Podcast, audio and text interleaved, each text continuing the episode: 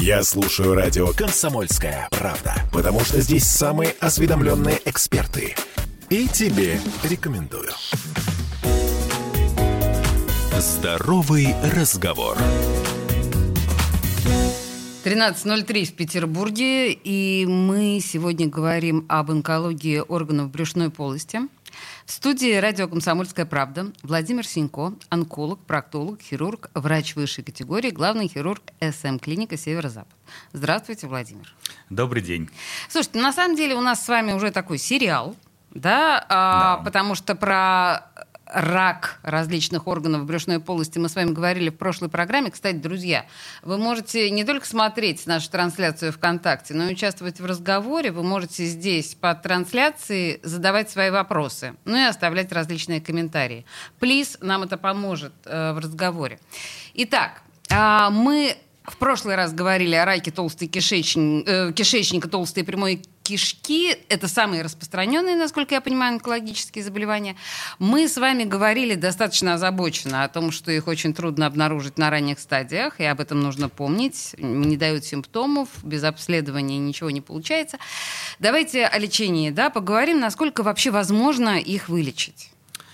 Ну, по поводу того, что мы, на чем мы закончили прошлый разговор, могу сказать и еще раз напомнить, потому что это очень важно. Если вы, соответственно, возрасту не сделали колоноскопию, какие-либо симптомы ожидать или действовать после чего-то, что вы, мо- возможно, почувствовали, бессмысленно. Поэтому наберитесь терпения, забейте себе куда-нибудь э, пометочку в 50 лет, а сейчас по новым данным даже в 45 э, лет вам необходимо первый раз сделать гастро- и колоноскопию. Все, этим вы самым будете обезопасены в диагностике, в ранней диагностике начинающегося, возможно, рака. Это первое. Второе, по поводу лечения, которым, э, разговор, о котором сегодня пойдет речь, это э, лечение существует э, на разных стадиях, э, различное. Оно, конечно, составляется, есть и хирургическое, есть медикаментозная, то бишь лекарственная терапия. Лекарственная терапия под, э, это химиотерапия, это иммунотерапия, одно из новых, ну и, конечно, таргетная терапия. Это вот такие три больших кита, именно лекарственные терапии. О них нужно тоже помнить, и о них нужно спрашивать, интересоваться. Простите, я вынуждена уточнить. Таргетная терапия это что такое? Таргетная, ну, от перевод с английского цель, Цель. целевая. Мгм. Да, это целевая терапия. Я вам попозже скажу, как это все, это у нас в процессе разговора будет. Хорошо. Э, Мы, мы заденем эту проблему. Я вам скажу, как это выйти на эту цель, на целевую, именно м, э, целевое, скажем так, поражение опухолевых клеток. И еще раз напоминаю вам, что в онкологии существует букварь. Он существует в Европе, в Америке, в мире. Ну и, естественно, это существует и в России. Поэтому, если вам назначено онкосоветом какое-то определенное лечение, это не то, что вас не хотят лечить на таким способом, которым вы, например, хотите, чтобы вас вылечили. Как вам кажется, да? как вам- Максимально Как вам действенно. кажется, да. Это все плод многолетнего и э, достаточно большого количества, набора большого количества пациентов о правилах ведения данного конкретного пациента в данном конкретном случае, при данной конкретной стадии. Поэтому придумывать или считать, что это врачи как-то неправильно вас ведут, э, будет неправильным, потому что все написано в букварях. Эти буквари вы сами тоже можете проверить в интернете, набрав клинические рекомендации, и вас выведет страница на онкологию того или иного органа. Слушайте, ну лучше этого не делайте. Потому что всякий раз, когда вот такие дилетанты типа меня начинают лезть э, туда, в эти сферы врачебные, никогда ничем хорошим это не оканчивается. Все-таки лучше довериться, мне кажется, профессионалу. Хорошо, если мы говорим об особенности онкологии брюшной полости, когда все закрыто, все малодоступно, ничего невозможно без специальных типа колоноскопии, да, специальных анализов, ничего невозможно сделать. А если мы все-таки говорим об излечиваемости, на какой стадии рак органов брюшной полости все еще можно сказать излечим? Излечим на Т1, Т2. На первых двух стадиях рак стопроцентно излечим.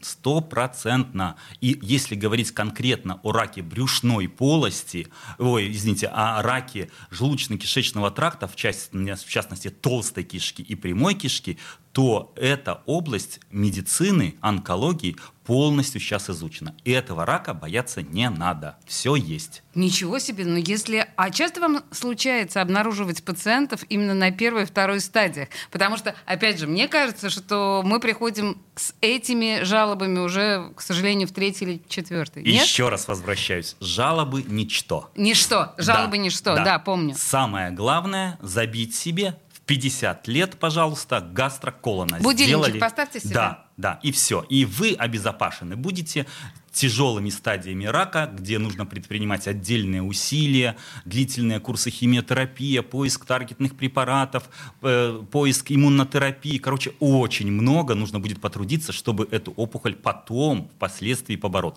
А первая, вторая стадия, пожалуйста, проблем никаких. Сейчас полностью стопроцентное излечение. Слушайте, вы знаете, это звучит совершенно фантастически обнадеживающе. Да, это так. Толстый кишечник э, и прямая кишка – это так. Круто.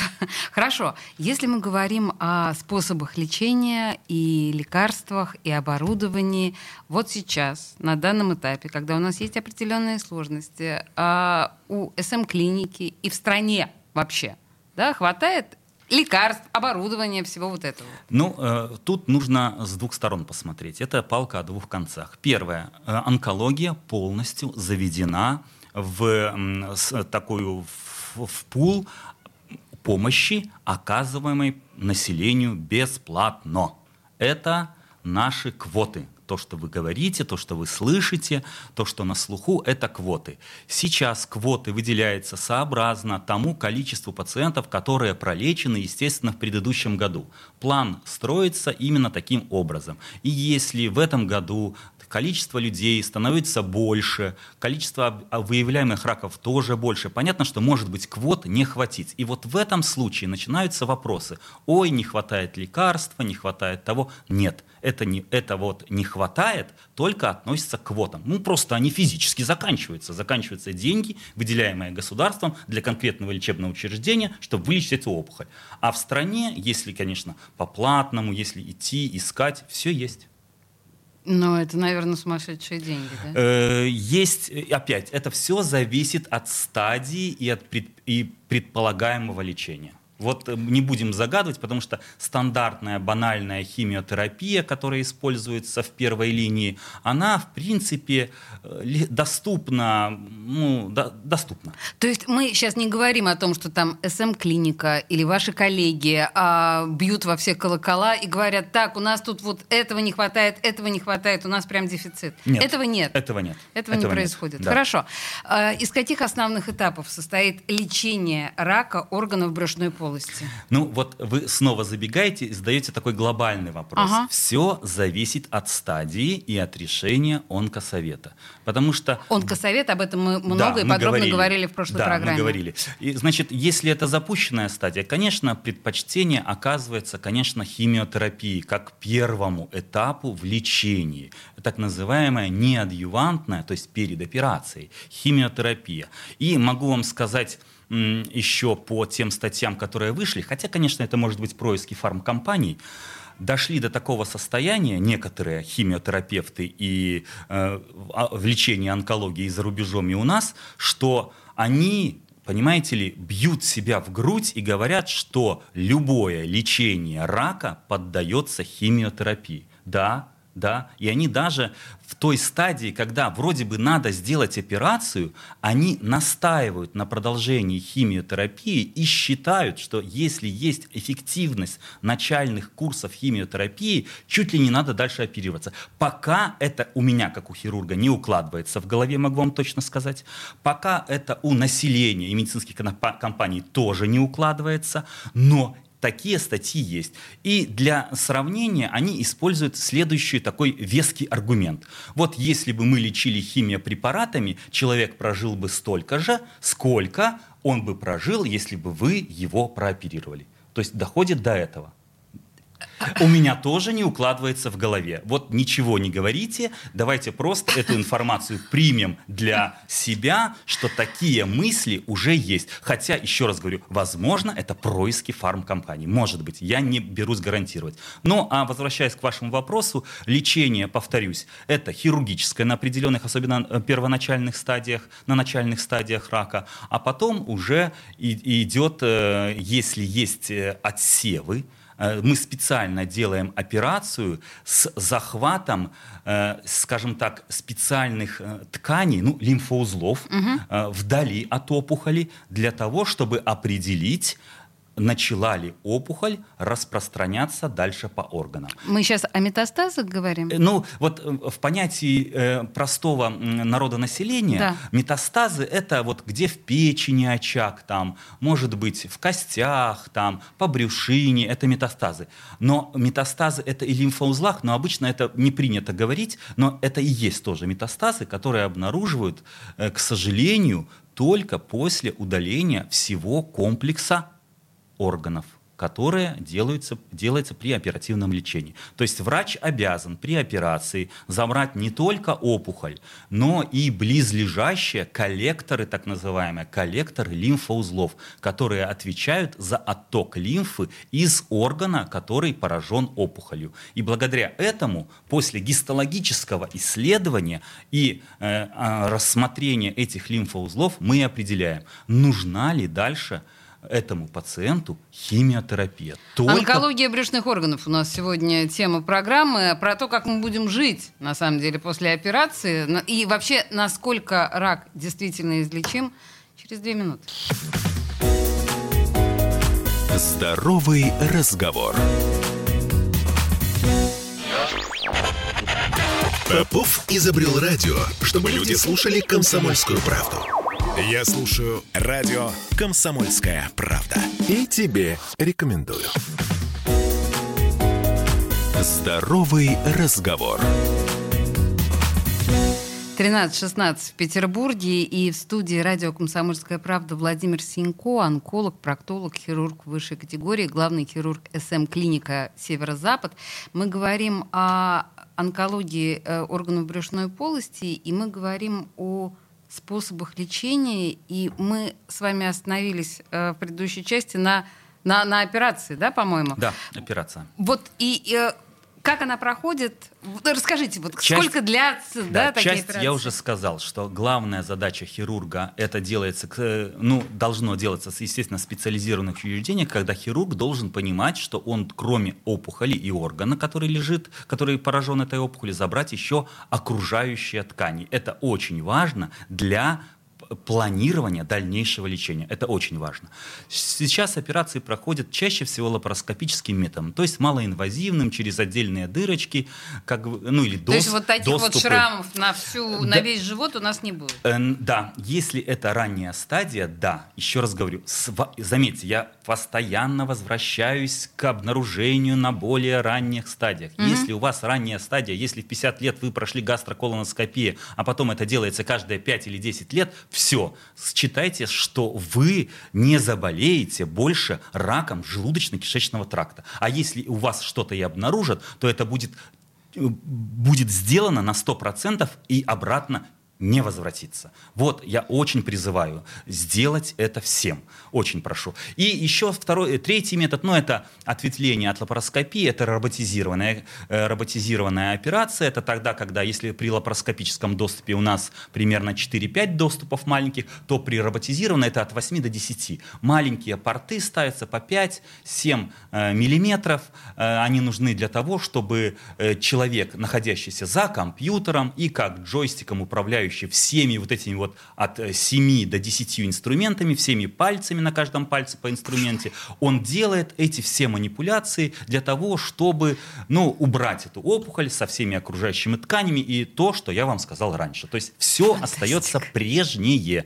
Удаление опухоли с пораженным органом и обязательно окружающих тканей. Это в нашем случае, если речь идет о, толстом, о толстой кишке, это брыжейка с метастазами или не метастазами, с лимфоузлами, которые нужно обязательно исследовать. И закон такой 12 лимфоузлов. Такой закон пока существует в медицине. То есть Получается, что э, из человека вырезается достаточно большой кусок, кусок его органа. Да, но они все сопряжены с этим конкретно органом и с этой опухолью. То есть э, потери для человека нету. И сейчас масса очень операций и э, экономных резекций достаточно, которые позволяют обратно воссоединить этот, эту кишку для того, чтобы жил человек как и раньше. К- как обратно воссоединить? Ну, Она нарастает? Как? Нет, не нарастает. Удаляют тот участок, который угу. поражен, и соединяют те участки, которые не поражены. И Дистальный это... и проксимальный конец. Да. И это не не влияет на и последующее это качество никак, жизни? Никак, абсолютно не влияет. Человек действительно выходит здоровым. Но еще раз говорю, ранняя стадия. Первая, вторая? Ран, да, ранняя стадия, я вас очень прошу. Слушайте, подождите, хорошо. Э,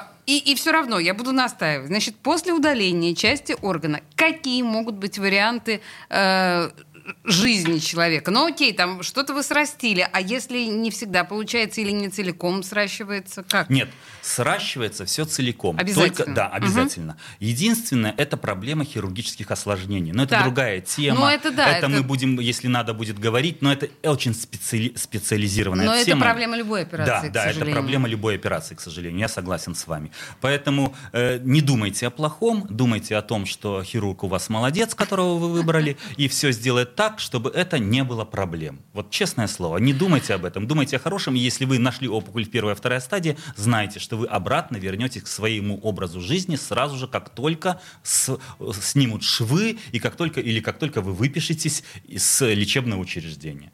Ничего себе. Это очень, очень, действительно, сейчас все... Прогрессивный, да, да способ? Это сейчас все, еще раз говорю, проблем никаких нету, абсолютно. Это не так страшно, как вы думаете, как у вас в голове сидит. Главное, еще раз напоминаю, начальные стадии. Слушайте, вообще, прошу. на самом деле, то, что говорит Владимир, сейчас на меня производит большое впечатление, потому что у меня был некоторый, ну, трепет перед тем, как вы пришли, перед разговором с онкологом. Ну, понимаете, когда думаешь вот про этот э, тайный рак, который может жить в тебе, но все, оказывается, очень легко решается. Достаточно просто вовремя пройти исследование Совершенно себя. верно. Ну, Совершенно по большому счету. Ну и если мы касаемся дальше лечения, да. следующий этап. Правильно. Обычно, ну, после да, операции, да? Да, после операции. Если спустя, ну, в зависимости от того, кто как сколько делает это гистологическое заключение, от 5 до 10 дней, и у вас полное гистологическое заключение на руках. От этого дальше отталкиваемся. Если имеется поражение лимфатических узлов, вам предстоит химиотерапия. Это угу. однозначно.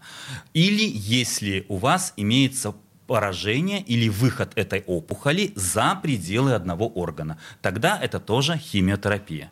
Это можно определить путем предоперационного обследования, КТ, МРТ, э, эндоузи, если надо. Все это можно определить еще на этапе до операции, но окончательное решение – это снова результат гистологического заключения после операции и получения всего органа комплекса в гистологической лаборатории. Вот и все. Если все-таки химиотерапия необходима после операции, а Скажите мне, к чему должен быть человек готовым? Ну, то, что мы с вами про нашу лысость с вами мы говорили, это не обязательно. Нет, это не обязательно. И в терапии, конечно же, в химиотерапии рака толстого, толстой кишки и прямой кишки химиотер, э, химиотерапия или в случае там э, прямой кишки иногда лучевая терапия, она не так э, сильно влияет на выпадение волос, как, допустим, химиотерапия после рака молочной железы. Ну, это, это все в целом, наверное, конечно, да. мои шутки шутки, а всерьез, к чему нужны самые серьезные испытания, которые предстоят человеку с химиотерапией? Э, первые два курса никаких испытаний вы не почувствуете. Вот так. Потому что имеется эффект накопления. А вот уже к третьему, четвертому, иногда к шестому курсу, конечно же, у вас будут явления диареи, э, ломкости, сухости кожи, э, стоматита, отсюда же и э, такая депрессия. Угу. Все это эффект накопления после химиотерапии препаратов. Конечно же, это есть, но опять же, это не сразу. И в некоторых случаях, особенно когда вы имеете дело с профессионалами или те люди, которые думают над вами, а не потоком каким-то, они после нескольких курсов химиотерапии снова вам делают КТ, МРТ, снова гастро, снова колоноскопия, чтобы определить, на правильном ли пути мы находимся. И потому что это как в инфекционной болезни. Я сразу же медленно перейду заодно и к таргетной, иммунной терапии. Это как в инфекционной болезни. Вот нашли микроба, когда не знали, какой микроб, тогда мы что? Лечили какими-то антибиотиками, да. хлоркой, просто там, в конце концов. Да, просто все, убивали что все, что есть. Но как только мы имеем микроба, мы знаем чувствительность этого микроба к определенному антибиотику, мы конкретно бьем по этому микробу. Такая же ситуация и с онкологическими заболеваниями. Как это не просто, я так вот говорю, что если мы после первой линии химиотерапии, а там есть, вот в букваре все написано, первая линия, когда начинается начинается, когда начинается вторая линия, когда нужно переходить к таргетной терапии, когда нужно переходить к иммунотерапии. Все, еще раз говорю, в букварях. Все это известно. Давайте таргетную объясним. То есть таргет цель, понятно. А, то есть вот как вы говорите про антибиот, антибиотик, который, да, целево бьет... Целевой бьет конкретно по этому гену этой опухоли. Да. А как как подобрать? Ну, в смысле... Как... Это, это следующий этап гистологического заключения. Это так называемая иммуногисто э, э, иммунная, иммунная, иммунная гистология. Вот это вот, если вам скажут, сделайте иммуногистологию, не говорите, что врач с вас хочет еще больше денег. Нет, это нужно для того, чтобы определить, есть ли возможность для получения таргетной терапии. Все. Понимаете? И больше ничего. Какая-то. Просто То... какое-то кино фантастическое. Да, а когда, почему, допустим, некоторые люди говорят, вот современные, хотим иммунотерапию сразу. Нет, нельзя, запрещено. Иммунотерапия начинает работать только тогда, когда вы прошли первую линию, вторую линию, нашли таргет, попробовали таргетом, все эти в, в, в совокупности и в комплексе накинулись на опухоль, и у вас какой-то тупик образовался. Вы делаете контрольное КТ, КТ, контрольное МРТ, и видите, что опухоль прогрессирует или, или не дает регресса, или не стоит на месте, тогда действительно нужно предпринимать еще какие-то действия, чтобы усилить эффект воздействия на опухоль. И вот тогда снова берется гистологический препарат того первичного органа, который у вас э, взяли при первой операции, угу. сдается снова же в гистологическую лабораторию, и снова же ищут другие рецепторы для, опять же, возможности возможности в проведения иммунотерапии. Вот и когда это есть возможность, когда есть гены, которые отвечают за именно иммуно, за назначение иммунотерапии, тогда у вас а, определенный карт-бланш снова появляется в кармане, которым вы можете пользоваться. Вообще, конечно, вот. сколько нам открытий чудных готовит да. просвещение дух. Кто Поэтому, бы мог, да, кто бы мог подумать? Главное, еще раз повторяю, главное не опускать руки. Я вам буквально за эти 15 минут рассказал, как можно бороться. Бороться. Главное, не, если у вас поразила эта беда, не опускать руки. Есть выходы, есть возможности, есть э, э, какие-то э, определенные э, медикаменты, какие-то определенные препараты, которые могут эту опухоль догнать. И еще раз, очень важно, да, постоянно профилактически проверяться. Да э, колоноскопия и гастроскопия. и гастроскопия. Это что касательно рака желудочно-кишечного рака. Э, Владимир Синько, онколог, проктолог, хирург, врач высшей категории, главный хирург СМ-клиника «Северо-Запад». Спасибо вам большое, это было захватывающе, если честно. Да, пожалуйста, спасибо, приглашайте. Здоровый разговор.